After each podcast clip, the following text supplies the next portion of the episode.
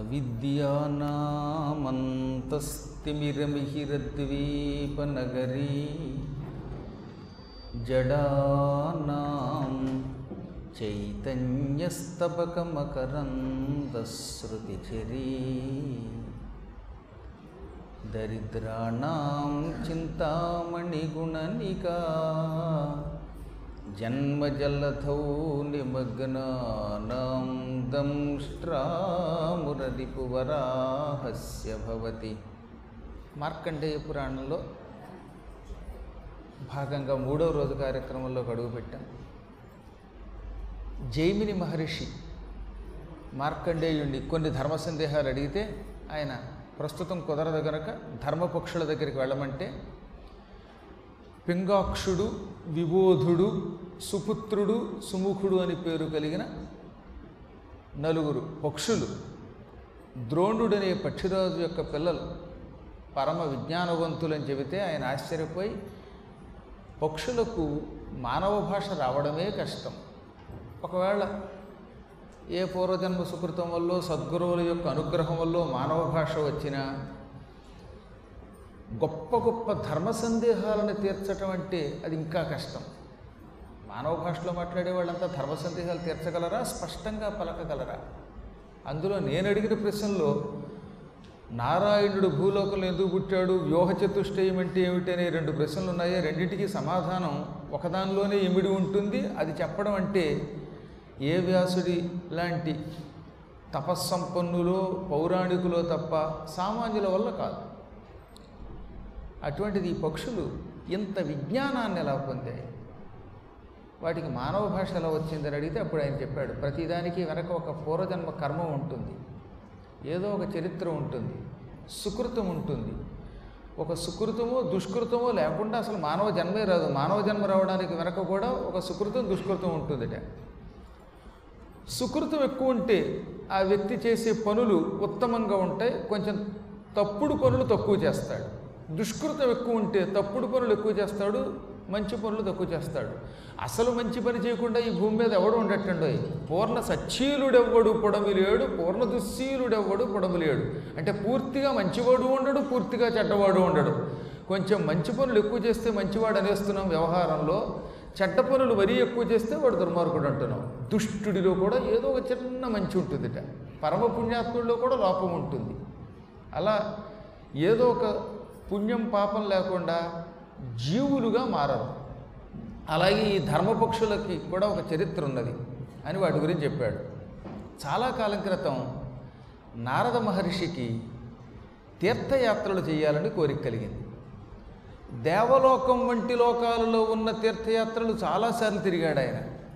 మానవ లోకంలో ఉన్న తీర్థయాత్రలు దర్శించుకోవాలి అనుకున్నాడు. ఎంత గొప్పవాడైనా ఆఖరికి విష్ణువైనా భూలోకంలో ఒక మానవుడి రూపం ధరించి ఇక్కడ ఉన్న కొన్ని తీర్థములను దర్శించి తీర్థ దర్శనం వల్ల మానవులకు శుభములు కలుగుతాయని చెప్పాలి అనిపిస్తుంది. అందుకే చూశాను మీరు అప్పుడప్పుడు భగవంతుడు అవతారం ఎత్తుతాడు. అవతారం ఎత్తి తానే సృష్టించినది ఈ భూమి. తానే ఈ భూమండలంలో ఎన్నో తీర్థాలు సృష్టించాడు ఆయన. ఈ తీర్థయాత్రలు కానీ లేకపోతే ఈ నదులు కానీ నదములు కానీ ఈ క్షేత్రాలు కానీ ఇవన్నీ ఆయనలో ఒక భాగం. తనలో ఉన్న వాటిని బయట పెట్టుకుని దానిని దర్శించడానికి మళ్ళీ ఒక మానవ రూపం ధరించి వాటిని చూచి తాను ధరించి ఇతరులకు ఏం చెబుతున్నాడు? హరినైన నేను కూడా నరుడిగా మారాను. ఈ భూలోకంలో ఉన్న తీర్థయాత్రను దర్శించాను. అక్కడ చేయవలసిన ధర్మకార్యాలు చేశాను. ఏ ఏ పితృకార్యాలు చేయాలో అవి చేశాను. ఇవన్నీ చేసి నేను తరిస్తున్నాను. నన్ను ఆదర్శంగా చేసి మీరు కూడా తీర్థయాత్రలు చేయండి తరించండి అని చెబుతాడు. అంటే చివరికి సారాంశం ఏంటంటే భగవంతుడి సందేశం ఏమిటంటే తీర్థయాత్రలు చెయ్యనిదే ఎంత గొప్పవాడైనా తరించడు. ఈ భూమండలంలో పుట్టిన ఏ వ్యక్తి అయినా ఎప్పుడో ఒకప్పుడు యాత్రలు చేయవలసిందే తీర్థయాత్రలు చెయ్యనిదే వాడు తరించడం ఎంత గొప్పవాడైనా. ఈ సందేశం లోకానికి చెప్పడానికే జగద్గురుడు శంకరాచార్యుడు కేవలం ముప్పై రెండు సంవత్సరములు జీవించినప్పటికీ ప్రపంచం అంతా తిరిగాడు ఆయన. ఇన్ని పీఠాలు స్థాపించాడు. కారణం అది. ఆయన ఇంట్లో కూర్చుంటే తా ఆయనకి చెల్లుబాటు కాదా? అసలు ఆయన అవతరించకపోతే చెల్లుబాటు కాదా? కానీ అవతరిస్తున్నాను ధర్మ సంస్థాపన చేస్తున్నాను క్షేత్రములు తిరుగుతున్నాను దేవతలను దర్శిస్తున్నాను. కొన్ని కొన్ని చోట్ల దేవతల కింద యంత్రాలు ప్రతిష్ఠిస్తున్నాను స్తోత్రాలు రాస్తున్నాను. మీరు కూడా నా మార్గంలో నడుచుకోండి తరిస్తారు అని చెప్పడానికి తిరిగాడు ఆయన. మీరు చూడండి వ్యాసుడు తిరిగాడు. పదివేల మంది శిష్యులతో తీర్థయాత్ర చేశాడు. శంకరుడు తిరిగాడు. పదహారు వందల మంది శిష్యులతో తిరిగాడు. ఇంకా మహానుభావులైన ఎంతోమంది యోగులు నిరంతరం తీర్థయాత్రలు చేసి తరిస్తున్నారు. అందుకే భగవంతుడు తీర్థయాత్రలు అనే వంకతో మనల్ని తరించడానికి ఒక క్రమశిక్షణ పెట్టాడు. ఇప్పుడు నారదుడు కూడా ఏం చేశాడు? నేను కూడా ఈ మానవ లోకంలో ఉన్న తీర్థయాత్రలు చేస్తాను. మానవ లోకంలో ఉన్న తీర్థయాత్రల్లో కూడా నా కాలినడకన మళ్ళీ ఏదో వాహనాలు ఎక్కువ దివ్య విమానాలు ఎక్కువ మహిమలతోటో తిరగకుండా సామాన్య మానవుడు ఎలా పెడతాడో అలా పెడతానని నిర్ణయించుకున్నాడు. మనం సామాన్య మానవులు ఏం చేస్తాం? అంటే ఇప్పుడంటే మారిపోయింది అనుకోండి వ్యవస్థ ఇప్పుడంతా విమానాలు ఎక్కువ వెళ్ళిపోతున్నారు కాశీ కూడా ఫ్లైట్ అంటాడు. వీడికి టైట్ షెడ్యూల్ వీడి బతుక్కి. నేను టైట్ షెడ్యూల్లో ఉన్నానండి అసలు ఒక్క సెకండ్ ఖాళీ ఉండటం లేదండి. అందువల్ల పరుగు పరుగును వెళ్ళి పరుగు పరుగులు వచ్చేస్తున్నానండి అంటాడు ఈ అమాయకుడు. అప్పుడు ఏమిడేమంటాడు నీకు టైట్ షెడ్యూలే నాకు టైట్ షెడ్యూల్ ఒకటి ఉంది నీ ప్రాణం తీయడానికి. నువ్వు భగవద్ దర్శనానికి అక్కడ ఉండడానికి లేకపోతే కొన్ని ధర్మకార్యాలు చేయడానికి సమయం లేదంటున్నావు. నేను మాత్రం నీ ప్రాణం తీయడానికి సమయం కోసం కాసు కూర్చున్నానరా. ఎంతకాలం ఈ పనికిమాలిన పలుతో గడుపుతావు అని టక్కున ఓ యమపాశం వేసి పట్టుకుపోతాడు. కాబట్టి ఎప్పుడూ నాకు ఏదో పెద్ద బిజీగా ఉన్నాను కష్టపడిపోతున్నాను నా యావత్ జీవితం డబ్బు కోసమే బతుకుతున్నానంటే చివరికి డబ్బు జబ్బు మిగులుస్తుంది. మీరు చూడండి మంచి యువనంలో ఉన్నప్పుడు లెక్క లేకుండా తిరిగేసి తెగ సంపాదించి ఏదో చేద్దాం అనుకున్న వాళ్ళు ఆ యవ్వనం ఉడికిన తర్వాత ఏమైపోతున్నారు? యవ్వనం అనే పదం కూడా వాడక్కర్లా. గట్టిగా వాళ్ళు నలభై యాభై ఏళ్ళు వచ్చేసరికి అయిపోతున్నారు అనుకోండి. అప్పుడేమో లెక్క ఉండదు. అక్కడ తిరుగుతాడు ఇక్కడికి తిరుగుతాడు అప్పుడేమో డబ్బు పెచ్చ పట్టేస్తుంది. ఆ డబ్బు పిచ్చ ఓ యాభై ఏళ్ళు దాటాక జబ్బు కింద మారుతుంది. ఈ జబ్బు వల్ల పిచ్చ వస్తుంది. అందువల్ల అది డబ్బు పిచ్చ ఇది జబ్బు పిచ్చ. ఆ తర్వాత ఏం చేస్తాడు? దగ్గుకుంటూ తిరుగుతూ అన్నం తినలేక తింటే పడక ఏం చేయాలో తెలియక అయ్యో మంచి వయస్సులో ఉన్నప్పుడు ఆరోగ్యాన్ని నిర్లక్ష్యం చేసే సమస్త సంపదలే సమస్తం అనుకున్నాను. ఇప్పుడు ఆ సంపదలు నాకేం ఉపయోగపడడం లేదు అని ఈ డబ్బంతా మళ్ళీ జబ్బు కోసం ఖర్చు పెడతాడు. కానీ చిత్రం ఏమిటో తెలుసా అండి? ఎంత జబ్బు బారిన పడి వీడు డబ్బు సంపాదించి ఈ డబ్బును జబ్బు ఖర్చు పెట్టినా జబ్బు తగ్గదు ఈ డబ్బు వల్ల. అందువల్లే కొంచెం యవ్వనంలో ఉన్నప్పుడు కూడా ఒళ్ళు దగ్గర పెట్టుకోవాలి. మన పూర్వీకులు ఇంతకంటే కష్టపడ్డారు. వాళ్ళేం పిచ్చ పనులు చేయలే? వ్యవసాయాలు చేశారు వాళ్ళును. శరీరాన్ని శ్రమ పెట్టారు. ఎంత సంపాదించాలో అంత సంపాదించారు. కుటుంబ వృద్ధిని ఆకాంక్షించారు. కుటుంబంతో సుఖంగా గడిపారు. పవిత్రంగా దైవ కార్యాలు గడిపారు. శ్రీరామనవమి వచ్చిందంటే తొమ్మిది రోజులు కుటుంబం అంతా అన్ని పనులు విడిచిపెట్టి హాయిగా అక్కడ కూర్చునేవారు తెలిసిన పూర్వం. ఓ శివరాత్రి వచ్చిందంటే ఓ రెండు మూడు రోజులు అటు ఇటు పందిళ్ళు వేసుకుంటూ సుఖంగా భజన చేసుకుంటూ ఉపవాసం చేసి తర్వాత భోజనాలు చేసుకుంటూ హరికథలు వింటూ పవిత్రమైన పురాణ కథలు వింటూ గడిపారు. ఇప్పుడు ఈ యుగం అంతా మారిపోయింది. బ్రిటిష్ వాళ్ళు వచ్చి మన కంపు ముంచేశారు. ఈ కంపులో పడిపోయాం మనం. ఈ కంపులోంచి బయటికి రావడానికి ఈ మధ్యన కొంతమంది ప్రయత్నిస్తున్నారు.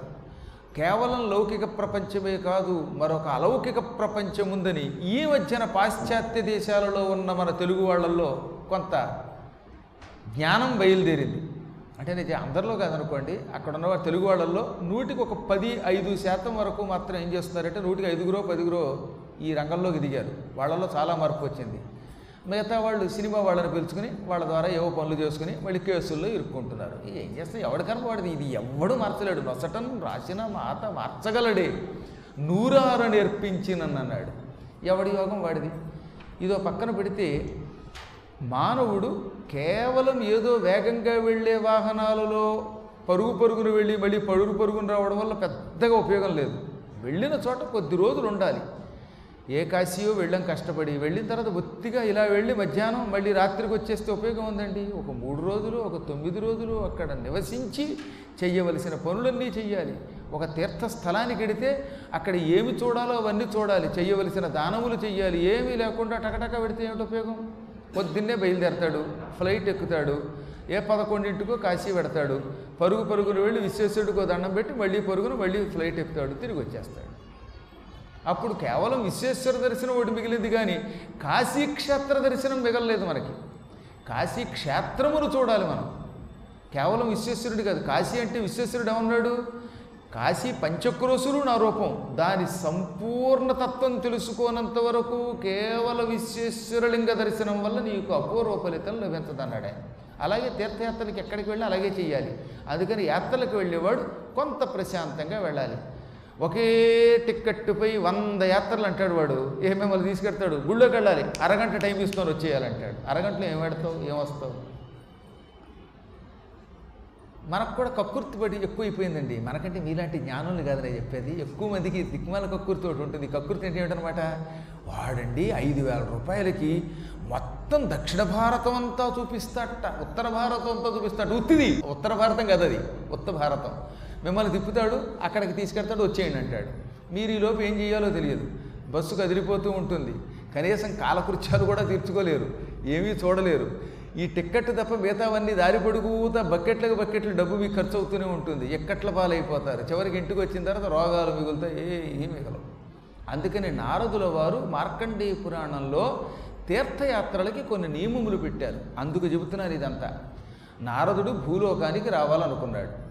వచ్చి తీర్థయాత్రలు చేయాలనుకున్నాడు ఆ చెయ్యడం కూడా అచ్చం ఒక సామాన్య మానవుడిలా చేయాలనుకున్నాడు సామాన్య మానవులు ఆ రోజుల్లో గుర్రాలో రథాలో ఎడ్లబళ్ళలో కాలినడక ఈ వాహనాల మీదే వెళ్ళారు. ఈయన కూడా అలాగే చేయాలనుకున్నాడు చేయడమే కాదు వీలున్నంత వరకు కాలినడకను తిరగాలనుకున్నాడు.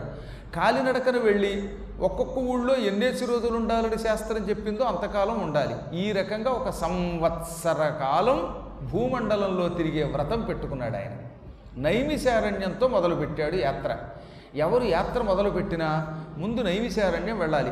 ప్రథమం నైమిశారణ్యం చక్రతీర్థంచ మధ్యమం. అన్యేషాంచైవ తీర్థానాం నాస్తి సంఖ్యా మహీతలే. ముందుగా నైమిశారణ్యం వెళ్ళాలి. నైమిశారణ్యం జీవితంలో ఒకసారైనా చూడకపోతే ఇన్ని యాత్రలు చేసినా వ్యర్థం అవుతాయి అందుకని ముందు నైమిశారణ్యం ఆ తర్వాత చక్రతీర్థం అంటే మణికర్ణికా ఘట్టం దగ్గర కాశీలో విష్ణువు తన చక్రంతో ఒక చిన్న కొలను ఏర్పాటు చేశాడు. దానికి చక్రతీర్థం అని పేరు. అక్కడికి వెళ్ళాలి. ఆ తర్వాత నీ ఇష్టం. భూమండలంలో ఎన్ని తీర్థములు ఉన్నాయో లెక్కలేదు. ఈ తీర్థములు నీకు ఎప్పుడు తోస్తే అప్పుడు. ఎప్పుడు అవకాశం ఉంటే అప్పుడు. ఎంత అవకాశం ఉంటే అంత చెయ్యి. కానీ ఈ రెండింటిని మాత్రం తప్పక ఒకసారైనా చూడాలి. అందుకే నారదుడు శాస్త్రం చెప్పినట్టుగా ఈ యాత్రలు మొదలుపెట్టాడు. నైమిశారణ్యానికి వెళ్ళాడు సత్రయాగం చూశాడు అక్కడి నుంచి కాశీ వచ్చాడు చక్రతీర్థము చూశాడు బదరీ వెళ్ళాడు కేదారం వెళ్ళాడు. గంగానది ఆవిర్భవించిన భగీరథ మహర్షి తపస్సు చేసిన చోటికి వెళ్ళాడు. యమున పుట్టిన చోటికి వెళ్ళాడు. సూర్యుడు యొక్క కూతురు కాళింది అని పేరు కలిగిన ఆవిడ యమునా నదిగా మారింది. ఆవిడ తపస్సు చేసినటువంటి ఆ శిల చూశాడు. యమునోత్రి అంటామే అక్కడ చాలా ముందుకెడితే అక్కడ ఒక శిల ఉంటుంది. ఆ శిలలో నుంచి యమునా నది పుడుతుంది. శిల ఇలా ఉంటుంది.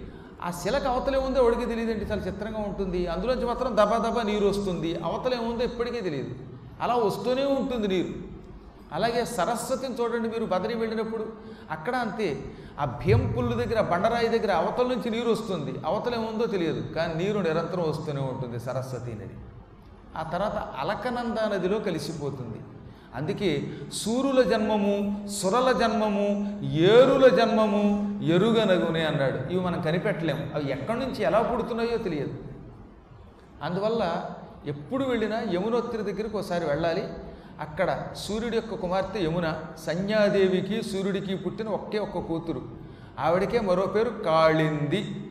ఈ కాళింది లేక యమున అని పేరు కలిగిన ఆవిడ యమునోత్రి దగ్గర ఉన్న ఒకనొక కొండరాతి మీద కూర్చుని తపస్సు చేసింది. ఆవిడ శరీరం భగవంతుడైన పరమేశ్వరుడు ఒక నదిగా మార్చాడు. అప్పటి నుంచి ఆవిడ నదీ జలంగా ఎడతెరపి లేకుండా ప్రవహిస్తోంది. ఈ ప్రాంతాలన్నీ నారదుడు చూసి చేతిలోకి నీళ్ళు తీసుకుని దేవతలకి త్రిమూర్తులకి తర్పణాలు విడిచిపెట్టాడు.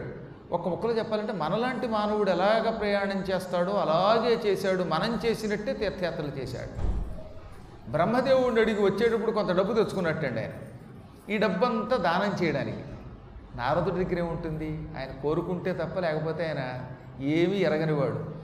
అసలు ఆహారం అవసరం లేకుండా హరినామస్మరణతో బ్రతికే పుణ్యాత్ముడు. అయినా భూలోకవాసులను తరింపచేయడానికి ఆయన బ్రహ్మ దగ్గర నుంచి కొంత డబ్బు తెచ్చుకొచ్చి ఆ డబ్బుని దానం చేశాడు. చూసేవాళ్ళు తెల్లబోయారు. నారదుడు కూడా దానం చేస్తున్నాడంటే మనం కూడా చేయాలి. ఈయన ఎక్కడి నుంచి తెచ్చుకున్నాడో అన్న ఋషులు ఉన్నారు.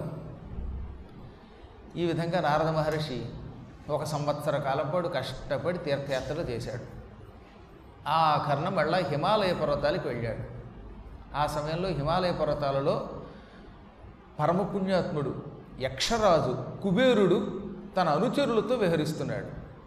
ఆయన నారదుని చూసి మహాత్మా భూలోకంలో సామాన్య మానవులు పుణ్యము సంపాదించడానికో పాపములు తొలగించుకోవటానికో మన శాంతి కోసమో లేక ఇంకేవో కోరికల కోసమో యాత్రలు చేస్తారు. కానీ మీలోనే తీర్థయాత్రలు ఉన్నాయి ఎంతెందుకు నారదుడు అడుగు పెట్టిన స్థలం తీర్థస్థలం అవుతుందని కదా బ్రహ్మ చెప్పాడు. అటువంటిది మీరెందుకండి తీర్థయాత్రలు చేయటం అని అడిగట్టారు.